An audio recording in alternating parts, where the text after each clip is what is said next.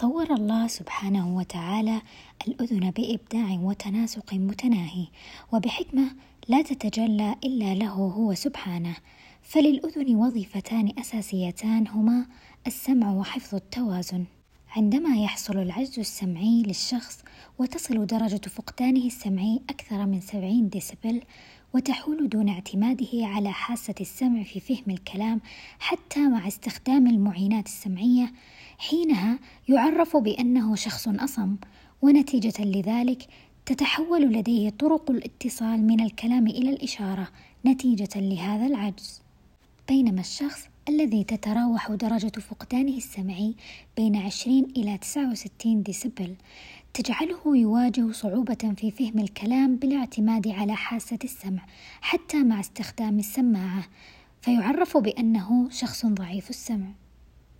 قد يحصل الصمم قبل تعلم اللغة من ثلاث إلى خمس سنوات أو بعد تعلم اللغة وبناء عليه يكون الفقدان السمعي إما بسيطا أو متوسطا أو شديدا أو حادا وفقا لدرجة الخسارة السمعية.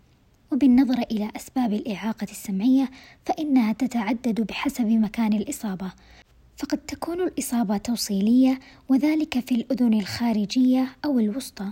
كأن تكون القناة السمعية ضيقة فلا تمر الموجات الصوتية بدرجة كافية أو بها أورام أو قد تفرز المادة الصمغية بكثرة فتسدها. وقد يحصل تشوه في الطبلة أو تحدث التهابات تمنع حركة العظيمات الثلاث.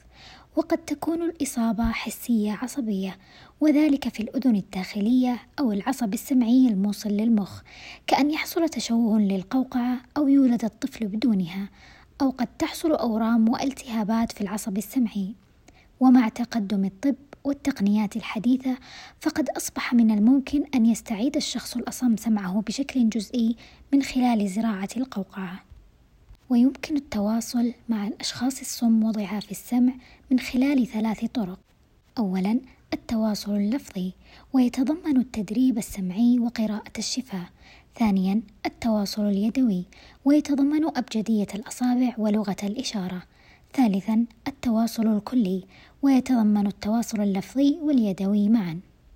محتوى وإشراف دكتورة نسيمة الصريصري أستاذ التربية الخاصة المساعد بجامعة طيبة. تقديم الطالبة ميمونة السلامة.